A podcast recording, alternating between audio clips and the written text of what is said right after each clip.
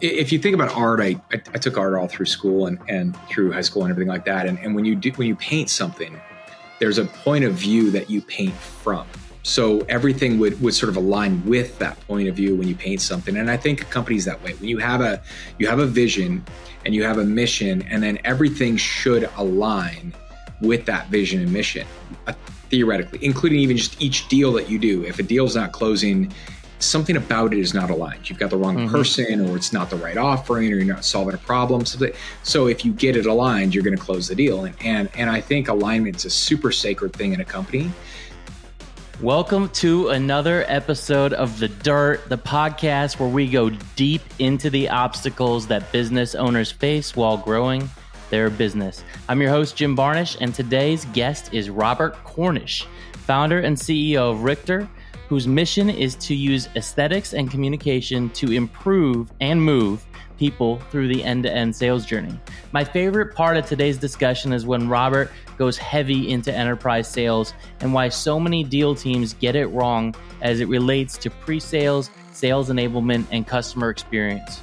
Before we jump in, a big thank you to our sponsor, Orchid Black, a strategy firm that helps founders maximize the value of their business, positioning them for a big exit. And a big thank you to our listeners. So if you find value in this episode, subscribe, share, bring more people in. Let's rock and grow. All right, Robert, let's dig right in. Who is Robert and what is Richter? Um, yeah, so just, I mean, look, we, myself, I'm a founder CEO. I've been an uh, entrepreneur since I was 21 years old and, and, uh, thereabouts, really, really probably since I was 14. But, um, I started Richter 15 years ago, and uh, and it was my third company at the time, but uh, started it because I was, you know, at the time tinkering with different ideas online about what you know h- how to increase reputation and brand and web and that was really taken off at the time in, in 2008 and so we actually started doing a lot of just brand reputation and but i had this idea to have an agency and i happened to know about a company that a guy came to speak to me in when i was in college and uh, he came to our, our college. He was actually from Hill, no, not not Hill Hall. It was an agency he was from, and anyway, it had an impression on me. And and I thought, you know, creative. I love that space. I love, um, I like ideas and and art and aesthetics and things like that. And and I love writing. And so, long story short, basically, Richter kind of evolved, and we ended up, you know, sort of blending all my interests with writing and B two B sales and you know how to support those things. And it kind of evolved into that over the years. So now today you know we we essentially consult and and and support large b2b companies fortune 500 companies with their end-to-end b2b sales journey with pre-sales and sales enablement training and customer experience and just solving problems within those things creatively and and and you know using aesthetics using communication to to get those things done. So that's essentially who richter is. We've um, like I said, I've been around for 15 years. We've done about 8,000 plus, um, you know, video projects alone, and and um, have about 130 uh, billion dollar plus customers. So you uh, you mentioned evolution uh, of your business, which I can yeah. imagine, being that it's been over a decade, is has been there's been a, quite a few of them. How, how has how has Richter evolved since its inception? I mean that that is very interesting because what I what I learned is that you know, you don't always end up where you started off. So when you look at the company, like you may start I think the most important thing to a lot of people who are starting companies as well is like just be a little bit more pliable and flexible because that's kind of what happened with me. It was like when we when when I started Richter, it, it just there was a simple idea that we had, a simple product to sort of pitch and sell. And it was we called it web web media PR, in fact. And we built like web media PR campaigns and charged a insignificant amount of money essentially. And and I just called my Rolodex. Like literally, I had I had saved all the business cards that I had from all these different contexts over the years in a binder. And that's literally where I started. Was like just emailing them to say, "Hey, here's who we are and here's what we're doing." And I still have those emails. And then and then just calling and letting them know, like, "Hey, here's here's who we are and what we're doing." And sure enough, in the first five days of business, uh, we closed two customers for two thousand dollars, you know, and uh, and it was like okay, that's enough to get us through to the next week, you know, and and yeah. and uh, I mean, it was completely bootstrapped, you know, and and so we kind of did that. And the first month we ended up doing thirty thousand dollars. In the first year, we ended up doing like four hundred thousand. Um, yeah, it was a place to start, you know. And then, but but the going back to the question of evolution, it, it, continued to evolve based off customers' needs and and what was working for them and what wasn't. And so as we were sort of doing things, we were like, oh, you know, they, they need help with this, and then they need help with this, and they need help with this, and then at some point, as we start pivoting, we were like doing that, and then we had this social media press kit thing we created, and then we had you know this reach system to help support um, demand gen, and then it kept evolving and each time I would kind of zero in on on what we called the target public. So when we looked at the database of the kinds of customers we were working with that worked extremely well for Richter, I, I kept sort of obsessively every every like six months I would like zero in on that and like like sort of focus in, and and I started to see oh, it, it's really B two B tech of like where where we're winning and where what's working for us and what's working for them and so then we would we would fine tune and focus into that, and then we would solve the problems related to what they need. And then um, it kept growing, and next thing you know, it started pushing into, oh, now we're working with SAP, or now we're working with HP, and then it kept going, and it was like a process of elimination a little bit. Like we actually there was multiple times where we cut whole swaths of customers, hmm. and we were like, just nope, you know, just cutting. We even had a subscription service at the time and we went through the customers one by one and told them we're canceling it and we're getting and we're turning this off and we're not doing this anymore. And um and so basically it just kept evolving into i think more and more of who we are and more and more of what serves the customer better and and also kind of where you want to go because you end up having needs and and and ideas and things where you feel like your skill sets fit best. Just things that you naturally wake up and go i like to do this. You know like right. like I think more than just somebody saying, I have a checkbook, let me pay you. At least this is true for me.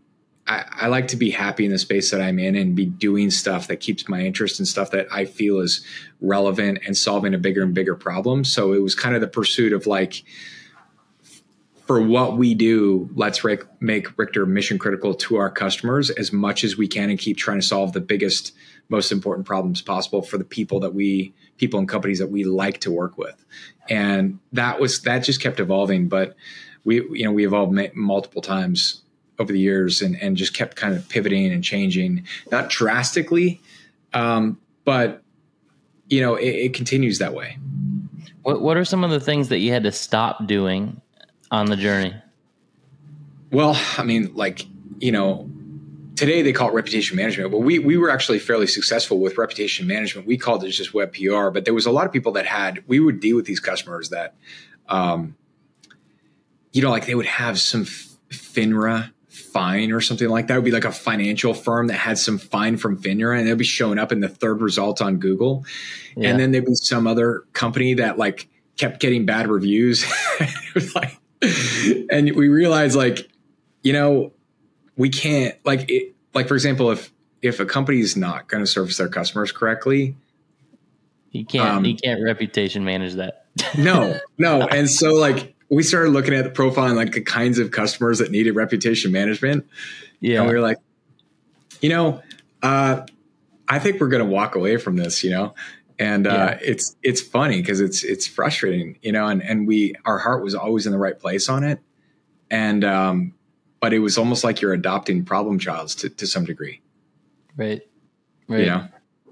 Yeah, no, that's that's a that's a good one. I mean, it's like you uh, you start off with this this mission and this purpose of of who you want to be and how you want to serve, and and uh, little things come up like that where yeah.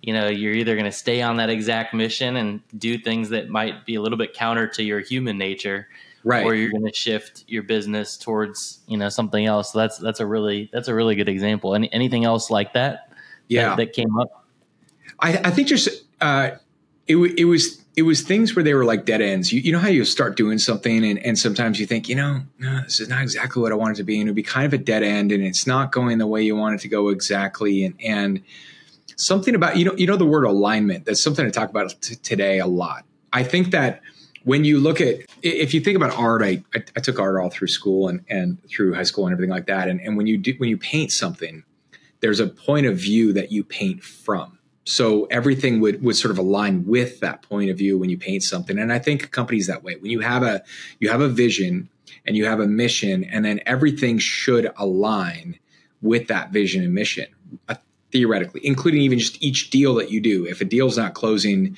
something about it is not aligned. You've got the wrong mm-hmm. person, or it's not the right offering, or you're not solving a problem. So, so if you get it aligned, you're going to close the deal. And and and I think alignment's a super sacred thing in a company. And so I basically it's a process of, of elimination based off alignment. Like you can sort of feel when something's not aligned. It could be somebody that's working for you, and you got to get rid of that person because somehow they're not aligned. And it's the same thing with a product or service that you're selling. I think when you're doing something and something about it is not aligned, with where you're trying to go. Maybe it yeah. was initially, or you thought it was, or it was a good idea, but it's not monetizing. It's not going the right way. It's not solving the customer's problem the way you want it to go. I, I think mostly you should kill those, um, you know, and then and then move into things that they they flow. You know, they're they're they're they're flowing like water because because it's it's aligned. Right. Well, do you have any examples on on your team of when you've when you've experienced maybe that lack of alignment or, or misalignment and yeah. and persistence towards towards alignment led to just a significant breakthrough at Richter? Well, I I mean just with my ex business partner, I mean we I think that was the number one thing. We we started the company together, and um, he's a good guy. Um, it's it, and what I what I realized was it we just weren't aligned, you know, and and and we would talk about things and and it was you know he might say that we were on the same page or we were looking at the same picture but i knew in my heart that we weren't because he had a picture in his mind that he kind of was working toward or had the way he would speak would be things that he they went in a different direction than me like for me i'm like let's go build a thousand person agency and like solve this exact problem for the you know b2b largest b2b companies on the planet that that do these exact mm-hmm. things and let's blow it out and let's build it big and then we'll go buy out every other company that we can right? And and so somebody might speak but then their actions are misaligned. And so eventually it just got to the point where i was like okay let's talk about a buyout essentially. And and it, it, it got a little tense but ultimately it was a good solution. And, and i ended up buying him out. And then he went on and did his own agency um, and and I, I, don't keep up, but from what I understand, it's it's moving more in the direction of what aligns with what he wants to do. And with Richter, we like we it was like it was like cutting you know, it was like cutting a, a resistance and then we were like spring loaded after that. Like after that yeah. happened, it like freed up everything and we went like you know the stats went up the next year we hit more revenue we did better you know and it just felt it felt like it was you, you got sort of a, an anchor off the line to some degree you know and i think that it's not that he's trying to sabotage or destructive. And this is true of him or any other person. I think if you're not aligned on a team, like if you're in a rowboat and, and, and you got three people rowing and you're in the last thing and you're kind of like, maybe we should go over here and you're kind of rowing over right. there, the three in the front are going to go, dude, really? You know, like, yeah. can you just row at the same sequence time that we're rowing, like we're going this way? You right. know, and, and it's such a drag. It's like exhausting, you know? Well, and, and to, to, not to overuse your your analogy, but like jumping out of the boat would get you there faster than somebody in the back right. rowing against the, the, the motion, right? So, right. you know, sometimes it may feel like you know we need all four of these people in order to get where we're going, but in reality, right. three can get there faster than four, right? Um, so that's that's cool and, and to hear about what your business partner went on to go do something that aligned with what with his pursuits and and his yeah. human drive right yeah. that's cool yeah. that that it's not like he fell out of the boat and then drowned right it's like he no. found his own boat right that's right so yeah that's that that's very cool to hear stories like that. And i think there's i've had to let go of and and part ways from or however you want to you know talk about business partners co-founders before. And it's hard it's really hard because yeah. yeah, it's it, it is because you you build a tight relationship you know your your your brothers or your sisters or you know whatever like wh- whoever it is that you have that dynamic of family almost. And it's like um so it, it's really tough, right? Because it's a business and it's not a family, right. and and um, it, but it can be like a family a little bit. So it's like it's it's gut wrenching sometimes to have to go through that, and then it can get it can get like a little heated and and and it's unfortunate, you know, because it, it does kind of burn bridges. But I think sometimes it, it's for the best, not just for you, but also for them. Yeah, absolutely. So let's let's switch gears here for a second um, and talk about enterprise sales because that's that's your jam. That's my jam. Like I, I I love talking about all things growth, especially as it relates to selling to big companies and selling big deals. So like talk to me a little bit about the problems that you're solving for your clients obviously a little bit different demographic than where where my business sits from a you know size perspective but talk to me about some of the problems that you guys are solving and uh, and the results that you're seeing yeah yeah yeah so i mean when, when customers come to us it's it, it's usually the same things like it's there's problems in in pre-sales and by pre-sales i just simply mean there's an audience they're trying to get after. There, there's an exact people that they're trying to get after, and, and, it would start by profiling those exact people. So when you look at in any B2B sale, we're really just talking about human to human, H to H, and, and there's an element of like, okay, first of all, who are we going after? And number two, what are they? You know, w- what are the pain points or problems or challenges that they're trying to solve, and and how can we speak to those things? So number one, identify them. Number two, understand where they are where they are online how do we connect with them how do we get to them number three what's the messaging what, what's going to resonate with these kinds of people these exact people and then mm-hmm. and then what is the flow of actions? Like what is that sort of journey or those breadcrumbs of like how are you going to sort of pervade you know like get, get how are we going to get to these people and like get their attention and then route them into sales? And so that's that's sort of what we would call pre-sales as step one is like getting their attention in the first place. A lot of companies even if they're really big companies battle obscurity. So that's problem number one of like getting the right attention from the right people. And most companies companies when we talk to those companies they're not saying hey let's throw out a giant net they're saying we need to get to very specific people in very specific roles in very specific companies right and so it's it's more of a surgical approach to go like we're targeting exact people. And that could be something like a, a LinkedIn ad campaign. It could be a series of content strategy. It could be a series of just mapping all, all the assets and everything they need or thought leadership whatever. And then once we have their attention, it's it's looking at how do we support the sales journey? How do we support the sales people to make sure that they're taking that from A to B to actually close a deal? And and so a big part of it is just mapping those various different journeys, mapping out the messaging, mapping out the content. How do you sort of how do you create the journey to make it as simple as possible to arrive at a closed deal? Um, and you know, I have different views on on how you need to do that as somebody who's in B two B sales, like as what what those people should do. A lot of the responsibility that we have as an agency is actually to help support the the, the pre sales and sales journey and training of the team to make their life a lot easier. So, like taking taking Apple as an example, when you think about like Apple, you would have a, a keynote event and then it pushes over to like you've got the new product they launched and then you have this beautiful like apple ultra page for the apple uh, watch right? And it's like it just takes you right through it. You're like order.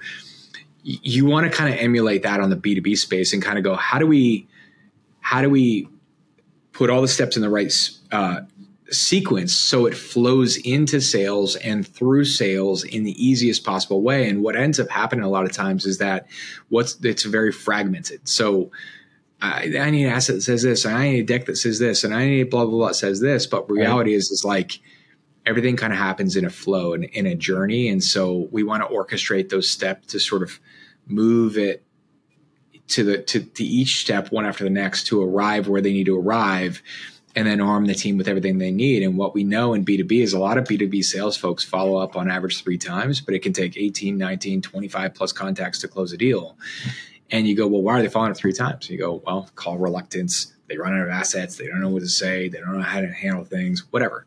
Um, how can we orchestrate the process with everything that they need so they're they're able to stay the course and incre- increase the, the, the probability of closing deals? Mm-hmm. Um, these are the kinds of things that we work with our customers on to to help them do that. And in a very large company, you have a huge amount of salespeople, so you kind of run into Pareto's law of like twenty percent doing eighty percent of the work, and mm-hmm. you know we're trying to help the eighty percent do more in many cases. The 20% know what they're doing. Um, the 20% are usually like, they're fine, they're good, you know, they're doing what they do. Um, you know, and, and what we want to do is increase efficiency and, and, and productivity and the probability that things are going to close or things are going to happen. But having said all that, it could be a myriad of things like uh, companies are working on, uh, you know, go to market strategy, or they're working on a trade show, or they're working on a product launch. And so sometimes it just means that we're coming in and, and helping support um, whatever's coming up. But I always use the same method of like, let's start with the outcome, the, the objective. Mm-hmm. What are we trying to do? And then let's define the approach of how we're going to get there. And then the tactics are within the approach. And what's the approach that you're usually getting brought into uh, most com- most commonly? Well, I mean, I, I mostly it's pre-sales. I would say like nine times out of ten it's pre-sales. It's it's it's, it's the the nonstop problem of we need to get in front of more people and drive more people into sales. Like that's sure. Um, that's probably problem one. I mean, it comes up with every single company that you ever talk to, and you can t- you can go through all these different areas, training, customer experience, and everything. But the main thing is there most companies are trying to figure out how to get in front of more people and drive more people in sales even though sales in many cases are muffing it and they have a ton of opportunities and they're, they're you know whatever it's like there, there's always a ton there yeah always yeah, top of funnel top of funnel, top of funnel top of yeah yeah we call pre-sales but but yeah t- exactly like some people call it top of funnel and and it's like that is the constant you know and and what what are some of the most common things that are good starting points for you as you're as you're helping them get more eyeballs, as you're helping them, you know, yeah. get get get more pre-sales? I, honestly, I think it's so simple. I think a lot of it is so simple. It comes down to you've you've got to obsessively study and understand who you're going to, and the more you know about the person, like it, when you think about B two B sales at a high level, the more you know about the person, the more you can communicate the right message on on email, but also just on text and then actually phone calls, the more you understand that person, the easier it gets. Because then you can, like, I actually think the most effective method is a direct one to one approach of like a direct outreach one to one approach to those exact people with the right assets at the right time. That's going to be the most effective. So if you're going after the chief revenue officer of, you know, a $10 billion company, know who that person is, know what challenges they have, understand them, like understand what's going on in the company and bring a relevant offer, bring a relevant solution to that person and then take a one-to-one outreach approach and don't don't wait for inbound. You can do a lot of inbound, you can do a lot of things to like get their attention and route them in. Those those are all super super helpful. The best thing you could possibly do is a one-to-one direct outreach approach. Yeah, it's funny when I when I talk to a business and um, you know ask about personas, right? Which is kind of what you're getting at, and and the the answer is uh, the persona is the CRO of a company between five million and five hundred million in revenue. It's like yeah. okay, well that's not really a persona. That's that's a role yeah. at a business, yeah. right? So like, what do they care about? Where do you find them? Right? That's kind of what you're getting at here, and um, so it's it's interesting that a lot of the pain points that you deal with with billion dollar companies, you know, are the same exact ones that that I'm dealing with with million dollar companies, totally. right? Uh, totally. So what you know what what um what what other commonalities uh, are you are you seeing um, as it relates to pre sales and, and, marketing? Well, um, you know, I, I, I think, I mean, at least at the billion dollar size, you know, I, I think I think thought leadership comes up a lot. I like I think thought leadership is a big thing. A lot of companies are trying to find ways to get more attention, more eyeballs all the time, you know, and and I just saw yesterday or 2 days ago that Cisco was going to be turning I think I forget the number. I, I, hate to overstate it, but I think it was like thirty-eight thousand employees to all be LinkedIn, uh, to, to all yeah, be I LinkedIn, saw that LinkedIn influencers. Right, yeah, LinkedIn I influencers. I was like, I was like, isn't that wild? Um, but that comes up meanwhile, a lot. Meanwhile, other companies won't let you have a LinkedIn. Right, right. And I, but I like we were talking to. I'm not going to name names necessarily, but we were talking to a customer, and we were dealing. We're dealing with the CEO of that company and doing a lot of their internal communication work for alignment. And that, like, we were talking about that exact topic of like, yeah. like LinkedIn thought leadership, and um, so you know, it, it it's it's not just a novelty. It's like it's important. These things and they're they're really it's important that people have influence and have some thought leadership there and are doing making the right moves. And I think today in 2023, the funny thing is, you know how you you say, well, what's the one thing or what's the best strategy or what's this and that. I've always said I really think it's compounding. It's a compounded approach. It's like unfortunately you're going to have to do all of these things. You're going to have to do the direct response one to one outreach work. You're going to have to do the thought leadership. You're going to have to do the ad strategy. You're going to have to do map the journey and route them in. I, I think it's all of those things. And I think that the thing that's going to work is, is a compounded approach and making sure that you have a very thorough compounded approach to all these different things. And that's, that's ultimately what it takes. I think every time we close a deal, I always think, man, that took like eight times more than I thought it would take. You know? Yeah like, like I'm thinking it should have closed like back here at this stage, and uh, and I'm often blown away by how many meetings, phone calls, Zooms, emails, and iterations of the proposal it takes to close a single deal from a company that knows us and that we are right. already a known quantity and we've already done the work. And right. and then it finally closes and you're like, wow, you know? And, and so for me, I guess one thing I would just say to everybody is like, increase your sort of like estimation of effort and, and, and overshoot everything. Mm-hmm. You know? Yep. I do. I do know. And on that same note, you know, when you, um, when you're approaching the the various let's call it, like various stages of the sales journey does that differ depending on the industry and, and size of the clients that you're dealing with? Or is is it fairly consistent? You know like how what are, what are you seeing as it relates to that? I mean for our for our own sales journey it's been the same and we've we've kept that process the exact same and I still follow it to this day and so we're, we're pretty methodical about our, our sales journey and how it works but but for them you do you do want to cater to the company I don't think I don't think there's necessarily one size fits all. Having said that, in B2B, it's probably going to be pretty similar. It's, it's going to be probably pretty similar to what I said. Some people do it a little differently. Like, you know how people go into, you go on link, you go on Salesforce and it says da da da, and then qualify, like lead, and then qualification, and blah, blah, blah.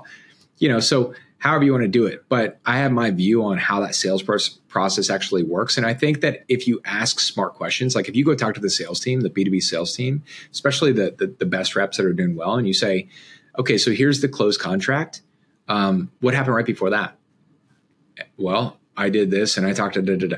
Cool. What happened right before that? What happened right before that? What happened right? And you start to dissect yeah. it then you can start sort of like you talk to a bunch of different reps and you started to dissect it you'll get a clear picture of like what does that actual sales process look like for this company? And then you can kind of map it and build what i would consider to be a repeatable model and that's what you want. You don't want people just going oh i do it like this because um, that's going to hurt consistency and, and, and outcomes and it's hard to manage that too. Because if you do have an exact sales process and you say okay so you've, you've sent the proposal you can manage it better by saying, okay, let's, so now we're in proposal review and we got to execute that step. You know, but if you don't have that, it's hard to even navigate it, you know? Yeah. Yeah. But it changes a little bit based off the company. And I, but I, I, I do think there's somewhat of a universal process for B2B. Yeah, and, and, and, you're standing these these programs up, but but it, it's not like you're just kind of standing it up once and then and then not learning from it, right? I mean, at least right. I, I, guess I'm assuming that that's not the case. But there's probably yeah. this le- this level of continuous improvement that you guys adopt with your clients, correct? Yeah, yeah, yeah, yeah. And the other thing in that sales process, by the way, is you also have to cascade down the, the, the sub actions within each stage. So when you think about, okay, you're at discovery, it's like okay, good. That's a general stage, but what is the cascaded steps within discovery that need to be executed every time? You know. Yeah, so, so, so walk me through that. So yeah, obviously you, you got your stages of the sales journey, and then you're yeah. talking about you know the actions, whether those actions be internal or external, that you're making as part of yeah. moving from stage to stage, gate to gate, if you will, yeah. right? Yeah. What are some of the common gates that companies are are often missing? Well, I mean, I would say, I mean, look, I mean, one of the things, number one in B two B selling, number, I mean, number one, the first thing that comes to mind is is just not having the right person, like going to the wrong person, and and not like so people talk about quali- qualifying for that. I don't use that terminology necessarily, but it, but it is true. It's like if you start in B2B with somebody who's not the stakeholder or not the person who's who's going to be the right person for the deal, what's going to happen in B2B is there's as you know, uh, you know, as you know, there's you have a great call with somebody and then they have to go take that pitch, take the thing that you just talked about, and they're going to have to go to someone else who is the stakeholder, let's say, or a degree down from the stakeholder, and you're hoping that they're going to pitch it the way you pitched it, and then right. represent it. But really, it's just going to they're going to give them a number. They're going to go, uh, it's it's fifty thousand or whatever, and the person's going to go fifty thousand. What? Who is it for? No, we're not doing that. Uh, you know, so. Um, so I think that's that. I mean, that's fundamental problem number one. So it like if you can get it on the rails from the very beginning. In other words, when you have a discovery, you have a discovery with the right person as step one. So getting good at doing the homework and research and understand who is the right person actually. Because if you end up trying to go down and hopefully go up and get to the next person, first of all, your sales cycle is going to take very long as we know, time wounds all deals, and it's just going to get you're going to eat, it's going to get eaten away as you go. Um, and then the reality is, you don't even know if the person you're dealing with is going to be able to confront and, and handle the person that that needs to get confronted and handled, essentially, in terms of closing a deal, right? And and, right. and probably not. So um, that's probably the number one thing that bugs all B2B sales cycles. Yeah, you know? no, that's that's that's a that's a good one. I mean, it, it, I see that all the time. yeah, and yeah. and and you guys, you guys, um, if I look at your website, you've got kind of things quartiled into four areas of focus. Right, right? you've got pre-sales, which you've talked about, sales yeah, enablement, yeah. internal communication and training, and then customer experience. Is is that really like if I were to dial it down and say, what does Robert do on a day to day? Robert yeah. and his team. Is that is that those four quadrants kind of you know yeah. what you do? Totally. Uh, the reason the reason those exist when you think about it in, in, layman's terms, when you think about pre-sales, you're just trying to get the attention of the audience and, and, you're trying to route them into sales. And then from a marketing, however you want to look at it, so you're just trying to get the attention and the outcome is you're trying to route them into sales. And then in quadrant two, when you're when you're selling, you're trying to help the team close those deals, arrive at a closed deal. And then and then in training internal comm, you're trying to make sure the team is aligned and they're performing the way they need to perform.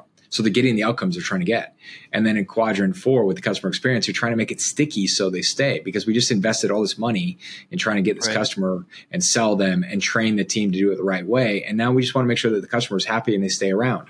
So when we think about the end to end B2B sales journey, these are not just ideas, those quadrants, these are what come up all the time. So after like literally like thousands of conversations with companies, these areas come up constantly.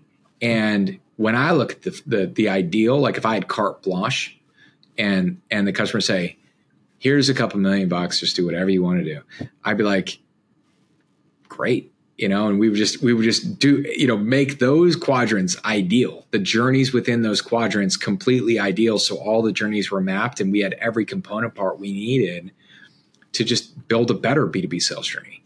And um, that's going to make everybody's life easier. So, how, how do you measure the success of all of these services in a client in interventions in a client sales journey? Yeah, yeah, uh, that, that's a that's a good question. You know, because it's like, you know how there's companies out there that are like, you know, there's the elevator pitch, like the one sentence, tell me who you are. Hmm. Richter's not that company uh, if we have five or six minutes, we can say, "Oh, here's who we are." You know, it's kind of like you think about an Accenture, um, companies like that. They're kind of have complex offerings. Even IBM to this day, it's it's difficult to sort of articulate who they are and what they do. Um, and I, I see Richter a little bit that way. And so when I look at the when I look at the problems we're solving, we're a hybrid to help support the end-to-end B2B sales journey and get the various outcomes or, or the problems that we're solving at the time. And when I look at the ROI outcome, we survey every customer after every single project or every single thing that we do. And we get a lot of feedback. And I, I would say the ultimate ROI is the resign. We have we have probably 90% resign rate with customers and they're they're they're raving fans, you know. And internally at Richter, we obsess over stellar products and a world class customer experience. And we really every day we talk about this, and so we're always doing surveys and doing things to collect data from customers and just understand. We get a lot of feedback from customers, and they tell us, "You guys are just easy to work with, and you just get it done. You understand us." We've had um, you know, there was a billion dollar company we were dealing with recently, and they said they had a very large agency they were working with, and they had the creative chops, but they really didn't understand their space. They really didn't understand what they did. And with us, it's like we live and breathe B2B end to end sales. And so there's an element where the ROI is just the intrinsic value of Richter all by itself. Now, we don't go to the degree of like, let's measure all these metrics. And I don't even know that we can necessarily because a lot of the time they're taking these different component parts or the things that we're doing and we're coordinating with an internal team. So we, we could gather it from them, I suppose, if we really wanted to, but we generally don't. We sometimes we get some stats and things like that, but most of the customers come back. We have a high re-sign rate. We have uh, our service. The feedback that we get is fantastic. Like we get a lot of actual written feedback on uh, you know daily, and that's kind of how we measure the success. I mean, we could probably do a better job of like digging in and here's this metric that says here's the exact ROI, um, and there's nothing wrong with that. I think that's a good thing. Um, but I, I, I also think that our uh, it's kind of our reputation. You know, we've really built a reputation, um, and and when we have the calls, the customers know that we know. You know, excellent. Yeah, yeah, I do know. So, um, all right, I want to one one last question before we hop into the founder five, and it's kind of about you know the future of Richter and the future yep. of Robert. So, yep. where where are you going next, buddy? Um, you know, well, we have a couple companies. So we have we have Richter, and then we have Content One, which is still it's still growing. Content One deals with mid market B two B companies, and it has a very exact thing that it does as a marketing retainer. And we just solve these two problems that come up all the time: obscurity and the the sales journey for B two B companies. So that's growing. You know, that company's you know, uh, you know, doing pretty well and starting to really grow. And then we have another company called RP that handles Richter Productions, which handles all the live production work. So we're really working to do more films and documentaries and things like that with that company, and that's starting to get some legs. Um, and then RGC is the company that I actually work with, Richter Group of Companies, and and the the vision there is actually find companies that align with Richter and with what we're trying to do and buy them out, and hmm. um, and build somewhat of an ecosystem. So we have everything that we need and we have really the strongest group of companies to solve the various different problems for these companies. So we are the most qualified player in our space. And, um, that's, I mean, I'm a builder. I, you know, if you put me on the beach, I'm going to be building a sandcastle. You know, it's like, it's like, yeah. I, I, you know, for what's next is like build the vision. You know, build keep the dream, going. and yeah, yeah, keep keep going. Yeah. All right, that's awesome, man. All right, so let's hop into the founder five. First question for you is number one metric or KPI that you are relentlessly focused on. I mean, I want to say, I, I, I mean, the entrepreneur and the CEO in me wants to say gross income. It's like that's the, it's the thing. I, it's always, but recently I've been thinking more about the the, the percentage of you know the income divided by our employees like like how efficient are we being as a company so very recently it's kind of shifted from gross income to gross income divided by employees so i can measure how productive and efficient we're being per person um, i think that's what i should be focused on and that's what so i'm starting to i'm starting to move more there well, that's that's a good one. In fact, in hundred episodes, not one person has used that one yet. So you can have that one, and I love that one. Yeah. All right. Uh, next one is top tip for growth stage founders like yourself. Certainty. I, I think I think having more certainty in yourself and just just I can't speak for everybody, but I would say you got to trust yourself. You've got to trust yourself, and you've got to. You're going to get a lot of naysayers. You're going to get doubters. You're going to get doubters. You're going to get people say they challenge you and everything's like that listen to yourself internally really listen to yourself and and and and do what motivates you when you wake up and you go what is it that you want to do forget scaling forget scaling when you think about the greatest companies they they they they obsessively built they were obsessed with building the best product, the best company possible. And by doing that, they scaled. So the question is, what is it that's compelling for you, that's going to drive you, that's going to help you do what you want to do? And, and, and, and is trust yourself on that, lean into that, just relentlessly stay the course on that thing. Um, and, and I think by and large that that's the thing that's going to lead to scale. I think, I, I think obsessing sometimes on the metrics and how do we scale? How do we scale? all the great companies I've ever learned and known and read, they scale by being great and by following a vision and a gut instinct and and and pushing that into existence, um, and and not not playing this game of like should I should I not should I should I not and listen to this person listen to that person listen to, you know and you can get kind of spun out. So I think that. Uh, that's a good. That's a really good one.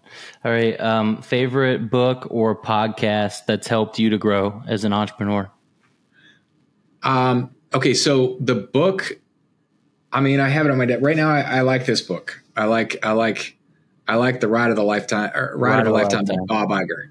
Um, he's probably my favorite CEO right now. Like when I think about great CEOs, and I that that yeah. book, I, I, really think Bob Iger is fantastic, and uh, I don't think he gets enough spotlight. I think there's there's people out there that are like really like in the spotlight and really in PR, but I actually think Bob Iger is one of the greatest CEOs and leaders of our time. Um, so I would say that. And then um, podcast, I I listen to a few. I like Lewis Howes. I like I like Tim Ferriss. Um, I, I kind of change up. Sometimes it depends on what I am interested in. So if I'm listening, to, I'm interested in mergers and acquisitions or private equity, or I'm listening to sales or whatever. I try to find stuff that's relevant. You know, or if I, you know, uh, Sir uh, Martin Sorrell, I was listening to recently, the guy who's you know helped build uh, WPP and now he's doing S4 Capital. And I like to go to like when I'm trying to find data on stuff, I like to listen to things and and uh, I think um, yeah. So sometimes like an episode like that might be on Lewis Howes or Tim Tim Ferriss or some other thing, but those yeah. are pretty good. Those are common, I think. No, that's that's that's awesome. All right, um, piece of advice that counters traditional wisdom. Hmm. Um, that's interesting. That it counters traditional wisdom. Um, I, I don't know. I you know I this probably is traditional w- wisdom. This probably is traditional. You know how you watch the TikToks, or or I don't have TikTok, but it shows up on it shows up on YouTube, and there's that kid that asks all those people that drive cars and says, "What do you do?" Or you know, yeah. love your car. What do you do? if you compound all those answers, every single person says pretty much passion and work hard. And so this is probably kind of cliche, but the reality is it is simple. It's like, what are you passionate about? And then work your face off on that, yeah. you know? And I, I think that the, that's the advice. It's like all things that are actually truths generally are simple. Yeah. That's a good one. In fact, that might be your answer for the last one, which is what is going to be the title of your autobiography? Oh no, the title of my autobiography is going to be uh, "I Can't Help You." You know, because it's because I've you, I want to write a book that talks about all these things why I can't help you you know, because all the things that people do, they're getting in their own way on success and they're doing all these other things. And I'd like to just list out all the pitfalls and everything I've seen people do. And in an odd way, it would be a very informative book so people could go, okay, I'm, I'm doing, I'm, I'm not going to be doing these things. I'm helping myself now. Yeah. Yeah. Yeah. Yeah. yeah. That's good. No, I, I like that one a lot. I like that one a lot. Yeah. Cool. awesome, dude. Well, uh, you've given a ton to our listeners today, Robert. So I always like for a little bit of self promotion here at the end. How can how can those listening help you out? Um, yeah, look, follow me, follow me on LinkedIn. You know, I, I, I've been, you know, boosting my LinkedIn following and that would be pretty cool. Um, or share this episode. I would love for you to share this episode. That'd be great. Uh, it's always, it's both ways. I thank you for your time and, and it takes time from you and it takes time from me. And, and I, I, uh, but I've learned a lot from podcasts. I'm really thankful they exist, uh, because I always wanted to have a scenario when I was younger where I could listen to people who've done it and kind of pull back the curtain and understand like what did they do and I, I, love the authentic nature of podcast so if you would share the podcast and you'd follow on on linkedin it's linkedin forward slash in uh, forward slash Robert M Cornish, that would be awesome. Excellent. And that's the best way to get in touch with you is through LinkedIn. Yeah, Awesome, dude. All right. Well, you uh, you rock. Thanks for joining us yeah. on the dirt, and to the audience, you know what Robert said. We took some time. We gave you some insights. We're doing this all the time, so we'd love to hear what you think and share it with a friend. And that's the goal of the dirt: is the challenges and obstacles that come with growing a business. So, thanks for joining us. If you loved today's episode of the dirt, make sure you rate it on your favorite platform. And if you really liked us go ahead and leave us an honest review. Thanks again for tuning in to The Dirt.